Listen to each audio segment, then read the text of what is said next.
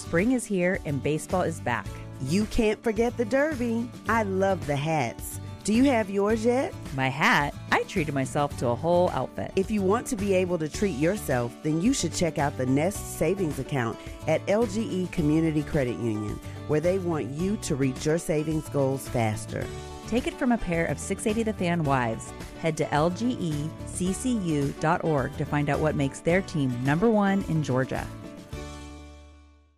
I want to start out tonight by reminding you about our friends at the McLemore, which is a private resort located just south of Chattanooga, high atop Lookout Mountain, Georgia.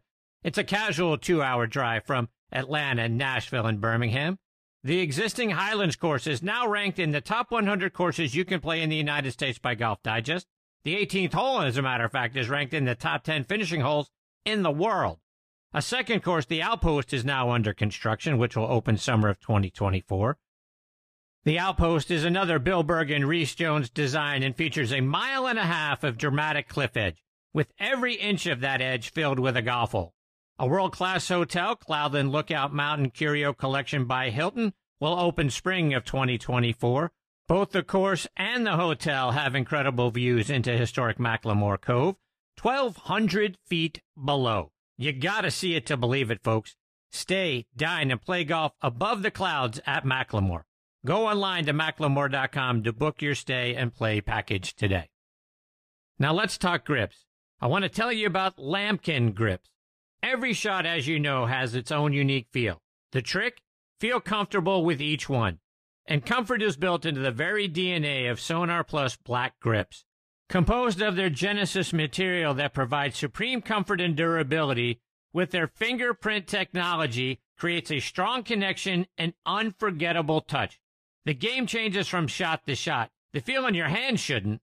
Lamkin, feel is everything. I also want to remind you about the all new Stealth 2 driver from TaylorMade. If there's one thing we know golfers want from a driver, it's distance. But there's actually two things we all want distance, and let's not forget forgiveness.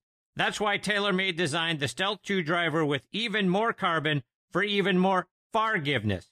To learn more about the new Stealth 2 driver from TaylorMade, visit them online at TaylorMadeGolf.com. All right, now back with me is one of the great golf writers of our time, and that's Ron Sirak. Ron is from Newcastle, Pennsylvania, which is about 50 miles northwest of my hometown of Pittsburgh, right there on the Pennsylvania Ohio border. He attended Franklin and Marshall College in Lancaster, Pennsylvania, where he wrote for the Lancaster Independent Press. His first job in golf was filling the pop cooler at Castle Hills Golf Course in Newcastle, Pennsylvania. You probably know Ron's work as a senior writer for Golf Digest and a regular contributor on the Golf Channel. He was also an executive director for Golf World. Prior to all of that, he worked with the Associated Press for 18 years, the first seven as a supervising news editor before becoming deputy sports editor and then a writer. He has authored three books along with Pia Nilsson and Lynn Marriott entitled Every Shot Must Have a Purpose, The Game Before the Game, and Play Your Best Golf Now. He's also written a biography for young people about Greg Norman. In 2015, Ron received the PGA of America Lifetime Achievement Award in Journalism and the Media Excellence Award from the LPGA. He also received the Lincoln Werden Journalism Award from the Metropolitan Golf Writers Association, and I am very thrilled that I get the privilege of having him back with me again tonight here on Next on the Tee. Hey, Ron, thanks for coming back on the show. Wow, Chris, that intro you make me you make me feel as old as I really am. But uh, you, you also make me feel very lucky that I that I was around at a time to to to see a couple of generations of really special golfers. No doubt you did. We're going to talk about some of that. Um, but before Ron, I, I was checking out your website, ronsirak.com. The background picture is a golf course that I believe is around Eastham, Massachusetts. I'm familiar with Salt Pond, but I don't didn't know there was a golf course around that area. What golf course is that? It's not there anymore. It's a ghost golf course. Uh, uh, Cedar Banks Links was built in 1925, was there to about 1947. Um, uh, I found a schematic of the golf course, and then I had a friend who's a graphic designer get a, get a Google Earth uh, image of, of what it looks like now, and then impose the layout of the golf course uh, uh, on that Google Earth image. It, it, must have been a spectacular golf course. from what I've heard, Uh, Bob Jones played there. Francis Ouimet played there. Uh, spectacular piece of property. You can see where uh, some of the holes are still there. Uh, there, there was a, a, par three that uh, went over the neck uh, of an inlet to the salt pond, and the guy who built it was such a purist that he didn't he didn't build a bridge across the waterway. Uh, he had a raft and a rope, and you pulled yourself ac- across the water to get to the green. That's awesome. Yeah. Well, Ron, it's Open Championship week. Before we talk about that in Royal Liverpool, how great were the shots we saw from Rory and Robert McIntyre on the last two holes of the Scottish Open? That was a thrilling ending. Yeah, that, that final approach shot by McIlroy is just, it just shows you how good he is. I mean, I felt for a long time, and, you know, I was at Royal Liverpool in 2014 when he won there. It was one of the great driving weeks I've ever seen anybody have. And uh, there's no way in my wildest imagination would I think that nine years later we'd still, you know, he'd, he'd have gone nine years without winning a major. Uh, it, it's just phenomenal. I, I'm a big believer that that when Rory McIlroy has his A game, he's the best player in the world. And if there's a weakness in his game, it's that he he doesn't he doesn't know how to win with his B game. You know, he doesn't struggle really well. Uh, we saw Tiger Woods win with his B game a lot, and uh, you can see Rory when things start going bad for him. You can see it in his body language. He gets down on himself. Uh, I really thought that that this whole LIV situation was going to uh, carry him to uh, new heights this year, uh, uh and uh, um, um, maybe maybe we're still going to get there. Maybe he goes back to Liverpool, and this is where he breaks that major drought. I interviewed Maureen Madill on Saturday, and she, of course, is rooting for Rory, but she was struggling with whether she wanted him to win the Scottish Open or not, because obviously she wants him to win the Open Championship, and it's hard to win back to back. Can Rory do it? Do you think he can can take that momentum from the Scottish Open and, and get it over to Royal Liverpool? I do, uh, you know, because I, I think he is a momentum golfer. You know, he he's the kind of guy that when he gets on a run, when he finds that A game, he is uh, uh, an awesome uh, uh, attack player out there, and uh, um, and he, he, could he could absolutely do it. you know, the the situation going in right now is is uh, he's he's going up against you know probably six, eight, ten other guys right now who've been playing really steady, consistent, good golf all year. So the, the competition's going to be very tough. So who do you like? Uh, you know, uh, um, you you look at it, and uh, um, Scotty Scheffler has has seems to like never not be on the leaderboard, right? I mean, right. that's that that feels like for two years now his name is always there, and you see it uh, um, uh, strokes gained. He's he's blowing everybody away. He's been a little he's been a little shaky with the putter, but I think that um, British Open greens tend to be uh, easier to putt than than the greens in the other three majors because they're not as fast, they're not as contoured, and uh, and and Scotty Scotty might be the guy. Uh, I'm I'm going with a with a long shot favorite here, which is uh, Tommy Fleetwood, who's again somebody who, if you had asked me six, seven years ago, is this guy going to win a major? I would have said, oh, yeah, two or three. And uh, he just hasn't gotten there. Well, I, I love your two picks because those are the two guys I picked. So I'm right with you. Ron, Golf Digest used to do another publication called Golf World. Its last issue was right after Rory won the Open in 2014 at Royal Liverpool. You wrote an article in that edition about Rickie Fowler and his evolution in the game. Earlier that same year, you wrote another article about Rickie and how he didn't want to be remembered as a one time wonder. Well, here we are nine years later, and Rickie's game seems to have come full circle. Where do you think Rickie is compared to where he was in 2014? Yeah, in 2014, I really thought he was turning a corner. He he he made that great statement about I don't want to be known as uh, you know some, as just another pretty face out here. He started working with Butch Harmon. It, it seemed he finished in the top five in all four majors in 2014, and I really thought, okay, we got we're going to get onto something special. And then um, he went backwards, but he does seem to be getting getting back into it now. Look, Rickie does absolutely everything right except win. You know, he's great with the fans. He's great with the media. He's great with the sponsors. Uh, he he does everything to promote the game in an absolute perfect way. Uh, um, it it, it's one of those things. You know, the intangible in golf is always the confidence factor. You know, uh, um, among the many things that made Tiger Woods special is in his heart of hearts, uh, he believed he could beat anybody, uh, and uh, and I, you know, I think that um, um, Rickie sometimes doesn't have that belief, and and maybe maybe he could get there. I think he's still young enough to, um, you know, remember Mickelson didn't win a major till he was 34 years old. Uh, uh, Sergio Garcia, I think, was 37 when he got his one major. So uh, um, there's still time for for Rickie to do some special things.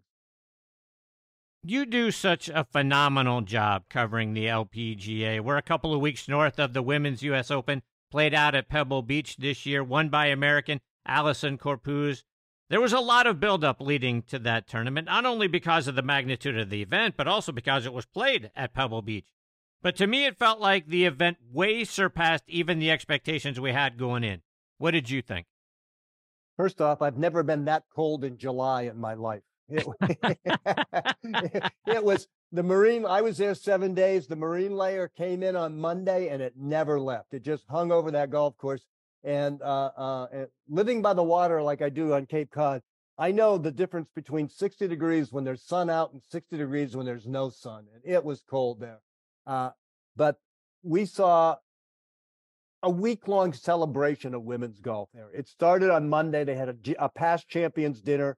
They brought in 39 of the past winners of the U.S. Women's Open, and they treated them like royalty. And it was really special to them to see how this event's grown. Uh, they had brought in ProMedica as a presenting sponsor for the tournament and raised the purse to $10 million. Well, they lost that presenting sponsor. ProMedica ran into some, some financial issues. They lost ProMedica, and still they raised the purse to $11 million, and they're going to go to 12 next year. That $2 million went to the winner. Um, uh, all of that was was really uh, uh, a huge step forward for women's golf, and and I think the most important thing when we see the PGA of America with the Women's PGA Championship and the USGA with the U.S. Women's Open um, um, elevate the venues that the women are playing, put them on venues where the, where fans have seen the men play major championships. That really brings fresh eyes to the women's game. You know, people who may not necessarily be watch women's golf regularly are going to tune in to see Pebble Beach. Or they're going to tune in to see, gee, I wonder how the women are going to handle Pebble Beach. Gee, I wonder how they'll set Pebble Beach up for the women. It brings fresh eyes to the product. It reaches that that that casual fan, not the hardcore fan out there. And uh, I, I, I think financially, and I think in terms of venue, it was a huge, huge step forward for women's golf. Let's take that a step further because when you look at the courses they played on, like Pebble earlier this year at Baltusrol, and then sites like Erin Hills, Riviera, Inverness, and Oakmont over the next five years. That has to mean a lot to the players to be able to play on venues like that. How much of that impact is going to be felt by more sponsors, more money, more sponsors, and more eyes and ears on what the LPGA is doing? Yeah, not just the sponsors, but corporate entertaining. You know, uh, uh, corporations who aren't necessarily the sponsors, they rent hospitality tents uh, and and they have that build out and they do their corporate entertaining there and that that brings more money into the event. It also brings a, a, again uh, a newer fresher broader wider audience in, into the women's game. Uh, look the the lpga is playing for over hundred million dollars this year. Uh, 10 years ago they were playing for about 40 million dollars.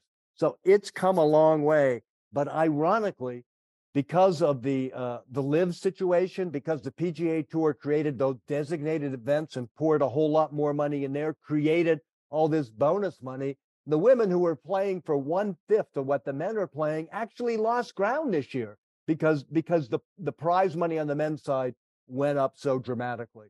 But the sense that I'm getting is I think the corporate world is waking up to women's golf and realizing there's a huge opportunity for them out there that they can get involved in women's game uh, as a sponsor or as an endorsement partner with players for a fraction of what it costs to get involved in the men's game. And they find out too that uh, the women are uh, are very very easy to work with because they want the attention, they want the exposure, they they, they want that publicity, and uh, they want to do things to to uh, uh, enhance the the the the buzz around around women's game. And I think we're going to see more of that. I think we're going to see more corporations come in and get involved with women's golf. So, with all this additional money that is flowing into these purses, whether it's on the PGA Tour, it's on the LPGA Tour, we've started to see some things maybe start to reach a tipping point because we saw AT&T pull out of the Byron Nelson. They're going to focus on the AT&T Pebble Beach Pro Am and put their money there. Are are we getting to a point where it's starting to get a little dangerous? We're getting so much money that now all of a sudden we're starting to tap out sponsors and people aren't willing to pay the exorbitant prices because look, I mean, these these elevated events on the PGA Tour, to your point, they're trying to compete or we're trying to compete with LIV. You know, twenty million dollar purses, guys winning, you know, four million dollars. That's a lot to keep up with, and it's a lot to squeeze your sponsors for in an economy that hasn't been always great over the last few years. Is it getting a little dangerous with where we're at? Yeah, I'm not entirely sure it's a tipping point, but I think there's a turning point that, that, that we're into right here. And it, it, it, involves not just golf, but all sports. Uh, uh, look, the most valuable uh, commodity in the entertainment world right now is live sports. You know, uh, it, it's something that that draws in zillions of eyes. And now because of uh, things like like gambling, like fantasy leagues, stuff like that. Uh, it, it's bringing more and more viewers in, and it's that TV revenue that that's driving the salaries in the team sports.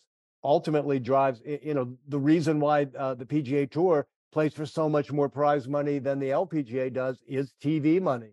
Uh, they they get way more of that. But we could be getting to a point where there is just a lot of competition for those eyes out there right now. You know, uh, uh, this week the Scottish Open was on, you know, up against Wimbledon tennis. You know, that I mean, there, there's so much. Uh, uh, soccer is becoming a, a, a, bigger and bigger sport in the United States. Uh, um, lacrosse was something that didn't even exist when I was in college as as, as a sport, and uh, there, there's so much more competition for the entertainment dollar and for the entertainment viewer out there that it, it's going to create challenges in, in all sports. I think.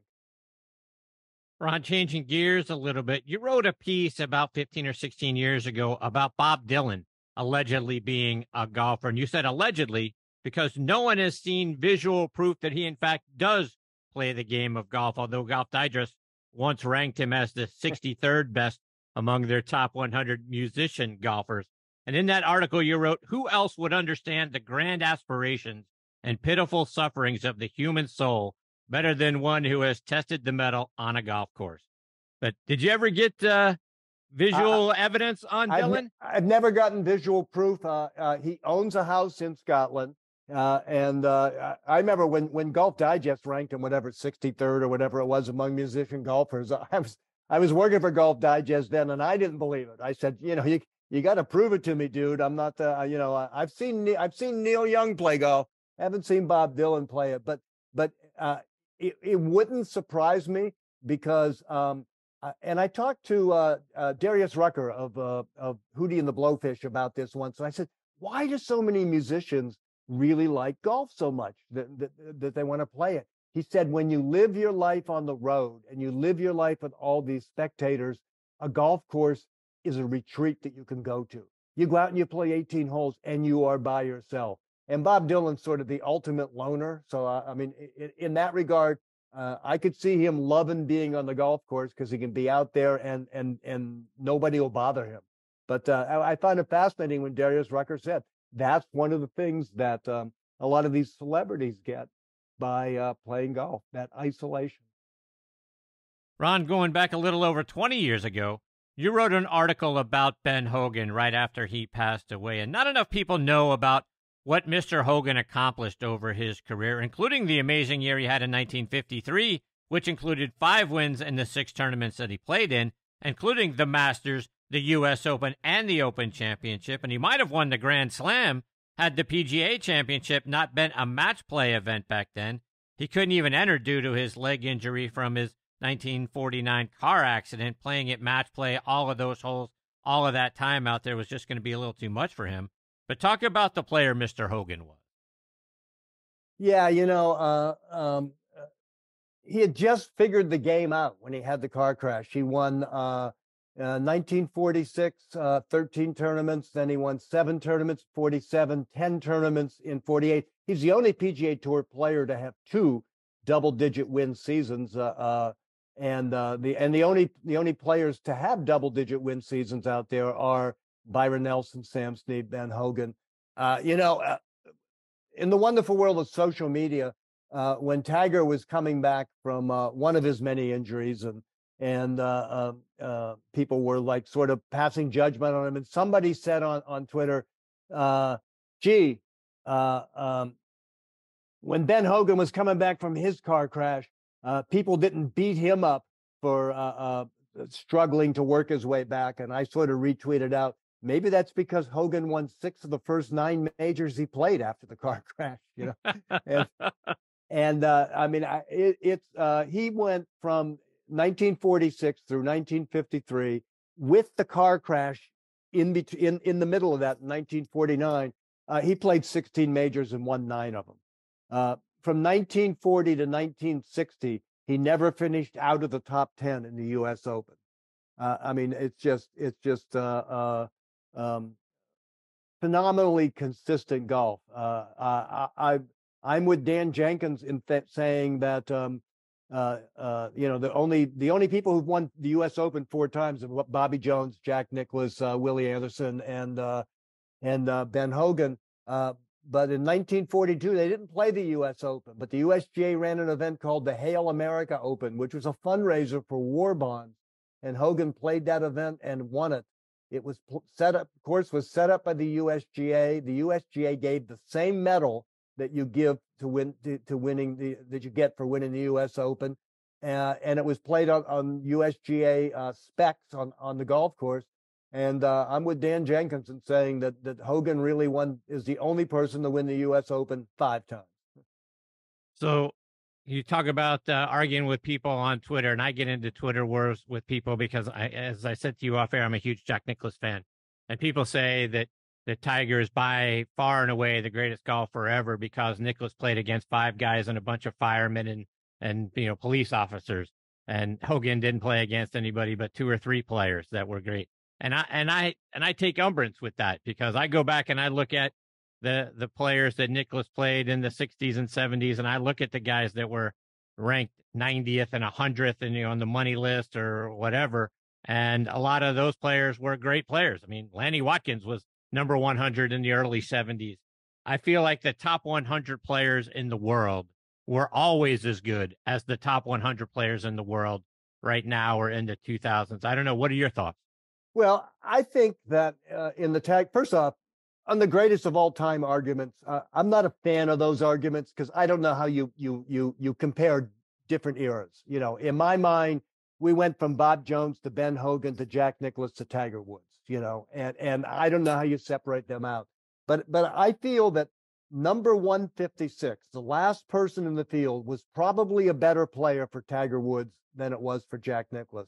But I'm not sure number 10 in the field was a better player for Tiger Woods than it was for Jack Nicklaus. I think if you look, Jack won 18 majors playing against uh, Gary Player, who won nine, Tom Watson, who won eight, Arnold Palmer, who won seven, Lee Trevino, who won six. Throw in a Billy Casper and a Hale Irwin and a Raymond Floyd and, and a Johnny Miller. Uh, uh, he played against, and I think Trevino is is a is a great example of this.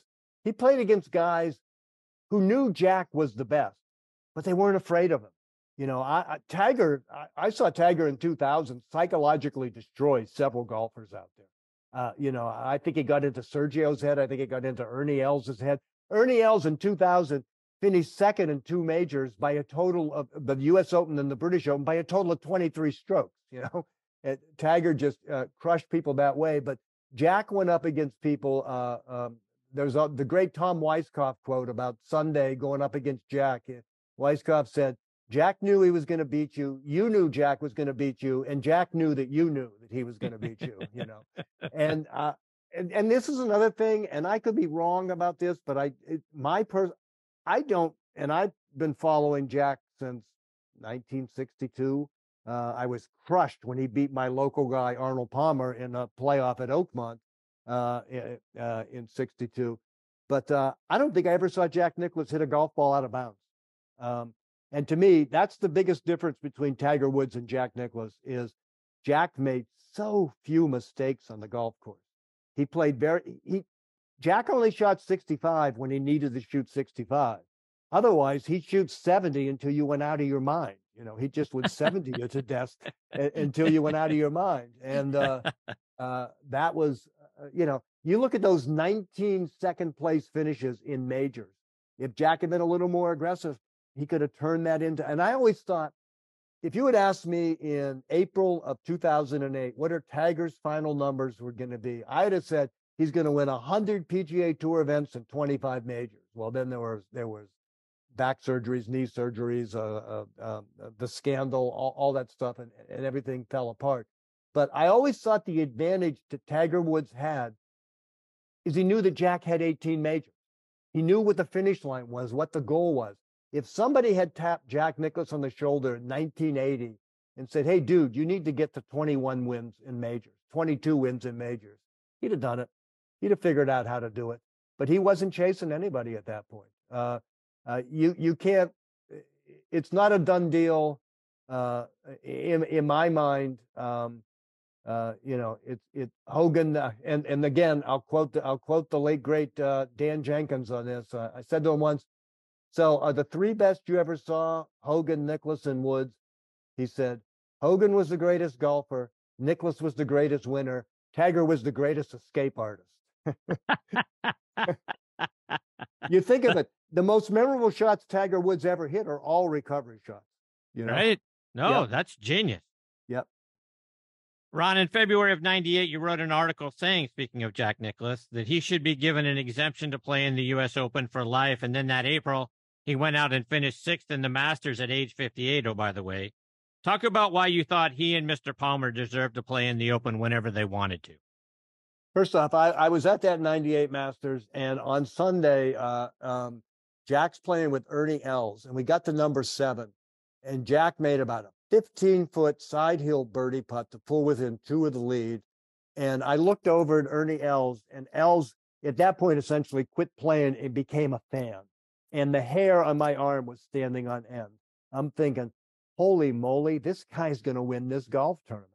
Uh, I I think that that what Tiger did an enormous amount for the growth of the game of golf but what Nicklaus and Palmer did is um, is off the charts. And and uh, uh, and I, I will say I uh, I had the great good privilege of um, when Arnold Palmer went into the Western Pennsylvania Golf Association Hall of Fame. They asked me to MC the dinner. And what I said that night is if you want to talk about the greatest golfer of all time, there's five or six names that are going to be in the conversation. But if you want to talk about the most important golfer of all time, in my mind, there's only one name, and that's that's Arnold Palmer. And Arnold and Jack came around right as TV was discovering live sports, and and and Arnold televised perfectly for TV. He was muscular. He had movie star good looks. Back in that day, he'd smoke that cigarette and flick it to the side and had that corkscrew finish. Everything about Arnold televised well. And then here comes Jack along to challenge the king. And uh, and uh, you know, for me being a Western Pennsylvania guy, and I told Nicklaus this once, I said, Jack, I'll tell you how hard it was for me to get over the 62, uh, 62 Open at Oakmont when when you beat Arnold uh, in that playoff. Is it wasn't until you won the 86 Masters that I was willing to say, all right, this guy's pretty good. You know? but and, and and I said, Jack, even worse than the fact that you beat Arnold, you were from Ohio you know, and, and us Western Pennsylvania guys don't take very well to sports stars from Ohio. But um, Jack and Jack and Arnold, um, uh, the timing was perfect on them. They came along, and Arnold brought the game out of the private clubs to the masses, to the public. My dad was a steel worker, started playing golf when he was 35 years old in 1955 because of Arnold. By 1960, every factory in mill in Western Pennsylvania had a nine-hole golf league, and it was because Arnold brought the game brought the game to the masses and then Jack came in and uh, and and challenged the king, and and that just created in the '60s golf was golf was uh, uh, had as much buzz as it did in the peak of Tigermania. Ron, you also wrote a book for young adults about Greg Norman. How do you feel about Greg's legacy now versus when you wrote the book? I think running 54 hole tournaments is perfect for him. he'd have he'd have about nine majors if they were all 54 hole events. In 1986, he had the Saturday Slam. He was the 54 hole leader at all four majors that year. Uh, uh, you know, uh, it was. Uh, I'll say this in all fairness to Greg, there was a period of time in there when uh, we were talking earlier about Scotty Scheffler's name always been on the leaderboard for the last two years. There's about a five or six year period when Greg Norman was on the leaderboard at every major. Just he was constantly in it. He didn't. He only won two majors. You ask the casual golf fan who won more majors, Greg Norman or Nick Faldo. A lot of people are going to say Greg Norman. You know, and and Faldo had three times as many majors. Uh, but uh, Greg was, and until Rory McIlroy came along, I thought he was the greatest driver of the golf ball I ever saw, for hit for hitting it long and straight. Uh, but you know, this is I covered it in 1994, 95, the first time that they tried to create sort of a, a, made for TV, limited field, limited number of events uh, tour for just the top players. And I think then they wanted 40 players, and uh, it didn't uh, didn't get off the ground. And Greg was involved in that. And I always thought that when he got involved in LIV, part of it was um, was sour grapes from from that time. That he was he wanted his mulligan at uh, at taking on the PGA Tour. So where do you think this whole thing with the PIF and the PGA Tour, whether it's a a merger, a partnership, whatever you want to call it, where do you think this thing ends up? Well, Chris, I think the, the one thing we know for sure is there's a whole lot more that we that we don't know than we do know. You know, we, we don't know what this is going to look like next year. I mean, I've heard um, I've heard that LIV Golf's going to exist next year. I mean, and uh, I've heard that uh, that it's not going to exist. Will we have a DP World Tour, a PGA Tour, and LIV Golf, all three out there? If so, how do they um, uh, peacefully coexist with each other? Uh, we really don't know. Uh, we don't know legally where this is all going to go. Look, LIV Golf sued the PGA Tour saying uh, uh, they filed an antitrust suit against them saying you have an illegal monopoly on golf. Well, how does LIV Tour say that and then not say, okay, the merger of DP World Tour, the PGA Tour, and LIV Golf seems to me an even bigger monopoly, you know? Right. and I never understood the argument that the PGA Tour was a monopoly. You know what the PGA Tour is? It's the major leagues, you know? the guys who are playing AAA and AA baseball aren't in AAA and AA because there's a monopoly held by Major League Baseball. They're there because they're not good enough to make it to the to to the uh, uh to the top tour. So uh, I've always felt that that that's what the PGA Tour was the the the gathering place for the best talent in, in the world in golf. And uh, th- there was no there was no monopoly there, but but we don't know where this is going to go. I think regulatory agencies are far from being done with this. I think that uh, uh, uh Congress is far from being done with this. And I wouldn't be surprised if some entity brings another antitrust suit uh, uh against whatever this new entity. We don't even know what it's going to be called. But this new merger of these three things, somebody may bring it, and it could be one of the one of the PGA Tour players uh, uh, who who felt betrayed by uh, by Commissioner Monahan and, and the PGA Tour by staying loyal to the PGA Tour. Somebody like that may decide that they're going to file an antitrust suit against that. So I, I think it's it, we're a long way from knowing what it's going to look like, and we're a long way from knowing whether it's going to happen. People ask the question: Is there a way back for the LIV Tour players to play back on the PGA Tour? And and I and I sort of get a chuckle out of that now, especially because what's the PGA Tour going to find them and suspend them for doing exactly what the PGA Tour did, which is taking the money from the PIF? It seems it seems far fetched to me that you can suspend or fine players for doing exactly what you just did. Do you think that that uh, that's going to happen? Do you think that uh, there's going to be a way back for those players? Yeah, I think that Commissioner Monahan and a couple of people on the board of directors of the PGA Tour have put themselves into very awkward positions because a lot of the arguments that they were making a year ago, they've now gone a full 180 on. You know, so um, um, I do think there's going to be a way back.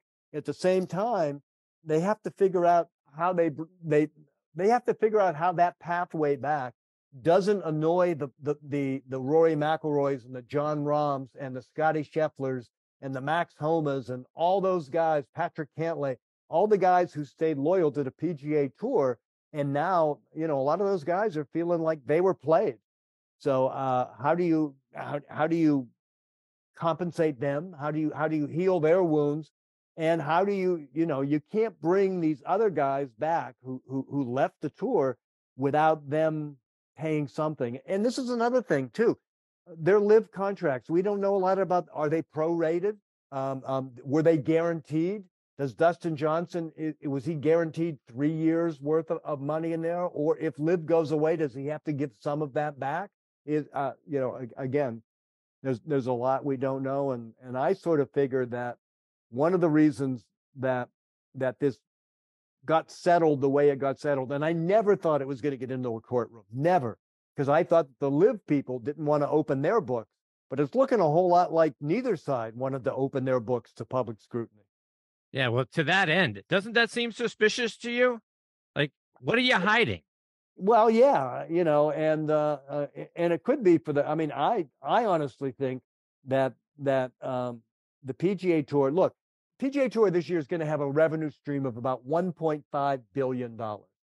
LIV Golf has, uh, or LIV, the, the public investment fund of Saudi Arabia, is worth about 670 billion dollars, and it's going to be about 700 billion dollars by 2030. So, so a, a, as a financial uh, uh, battle, PGA Tour was no way they were going to win it. And I think that when they started creating the designated events and, and raising some of the bonus money and raising some of the purses for those designated events, that they tapped themselves out. Um, they had a they had about a three hundred million dollar war chest that was in there. They spent seventy five million of that three hundred million uh, to get through COVID. You know, uh, uh, there were no spectators. Uh, uh, they lost some. Uh, they had to get some TV money and sponsorship money back. they had to test. You know, I mean, they spent they spent millions and millions of dollars on COVID testing, and, and so they spent a lot of that money. And I think that they were just tapped out. What surprised me when I heard, and I was on the 17th hole of my golf course when a guy I'm playing with said, "Hey, LIV and the PGA Tour just merged," and I was like blown away. Um, I thought there were three issues here. The financial issue, which the PGA Tour had no chance of winning. The moral issue, which is really an individual choice thing. Some people have different feelings about doing business with Saudi Arabia than others. To me, the deciding issue was going to be is it a compelling entertainment product? Is it good competition, good golf out there? I thought the PGA Tour was winning that battle. They got off to a great start this year. There were so many good tournaments early in the year, so much great golf and and there was no buzz. Nobody was watching live. Nobody was talking about it. Nobody was paying any attention to it. But I do think what happened is that the uh, that LIV just financially bled the PGA Tour dry. Ron, one more before I let you go. And switching gears, we're talking Major League Baseball, minor league baseball a minute ago. For baseball fans not familiar with Cape Cod, talk about what it's like to go watch the Cape Cod League.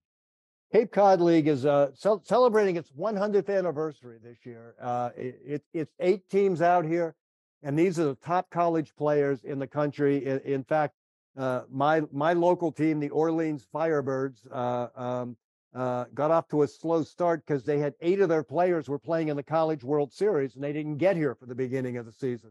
So these are really, really um, uh, top the top players in the college game uh, what Major League Baseball and Major League Scouts love about the Cape Cod League is it's a wood bat league. So they come here, they play, they play with wooden bats. You really get a sense of of, of what they uh, what they can do. There's uh, they they find uh, host families for the kids to come in, and they stay with those families uh, during the season. About a 66 game season, I believe it is, and uh, they find them jobs. Uh, uh, they, my grandson was here uh, for for the last week, and he went every morning. Uh, he went uh, for a two-hour uh, kids camp in which uh, players from the Orleans Firebirds and some of their coaches would come and and uh, take the kids through uh, through learning baseball skills, going through drills. So, as a fan event, as you know, it's it's it, it's wood bat, it's amateur golf, it's or amateur golf, amateur baseball. It's uh, free uh, and and it's, it's incredibly intimate. When the games are over, kids go onto the field and, and get players' autographs and stuff. Uh, it's it's uh, we've had uh, you know Thurman Munson, Frank Thomas, Carlton Fisk, uh, Nomar Garciaparra. You can go through a gazillion names of uh, big name players uh, uh, in the major leagues. Uh, the number I think right now is about 22% of Major League Baseball played in the Cape Cod League at least one season. Um, it's a fun thing to watch. Fantastic. Ron, before I let you go, let our listeners know how can they get a copy of all your books and then follow you on your website and on social media? Well, you can go if you go to vision54.com, which is the website that uh, Pia Nilsson and Lynn Marriott, my co-authors, uh, have. It's it, it it's their ideas, and uh, I've written three books for them on uh, on, on, the mental side of golf, and they uh, uh, all all all Pia and Lynn did was coach Annika Sorenstam to 72 wins and 10 major championships. So they, they, they, have a they have a pretty good they have a pretty good track record there. But go to you go to go to uh, Vision 54 uh, uh, the number 54.com and and uh, and you'll find a link to to all the books there. Well, Ron, I can't thank you enough for taking time out of your night to come back and be a part of the show. You're fantastic, my friend. I hope we get the privilege of catching up with you again sometime soon. Chris, thanks for having me on, and uh, thanks for all you do for the game. It's terrific. I appreciate it. Take care, Ron. All the best yep. in your family. We'll catch up soon. Bye bye. See you, Ron. That is the great Ron Sirak, folks. S I R A K is the spelling of his last name. RonSirak.com is his website at Ron Sirak on Twitter. The guy is just phenomenal. He is a walking encyclopedia for so many sports, not just a game of golf, and just a treasure. When you read his stuff, you're just going to fall in love with his style and the things that he writes about. And uh, as you heard, a wonderful man right on top of that. So hopefully we get the privilege of catching up again with uh, Ron real soon. And again, the website that he pointed out, to, if you want to go out and get the copy of the books, vision54.com. Support for Extra 1063 comes from Natural Body Spa and Skin Remedy, celebrating their 35th anniversary and offering gift cards in store and online. You can discover Mother's Day and anniversary presents online at Natural Body Spa and Skin Remedy at naturalbody.com. Spring is here and baseball is back. You can't forget the Derby. I love the hats. Do you have yours yet? My hat? I treated myself to a whole outfit. If you want to be able to treat yourself, then you should check out the Nest Savings Account at LGE Community Credit Union, where they want you to reach your savings goals faster. Take it from a pair of 680 The Fan wives. Head to lgeccu.org to find out what makes their team number one in Georgia. Hi, I'm Mark Beckham with Atlanta Ramjack. We specialize in only foundation repair. What is foundation repair? Foundations sink or settle. These issues need to be addressed. It only becomes more costly the longer you put it off. What is the biggest cause of foundation problem? Either poor construction, inferior site preparation, or weather. Drought causes cracks in your foundations. If you see any signs of foundation issues, please contact us at atlantaramjack.com.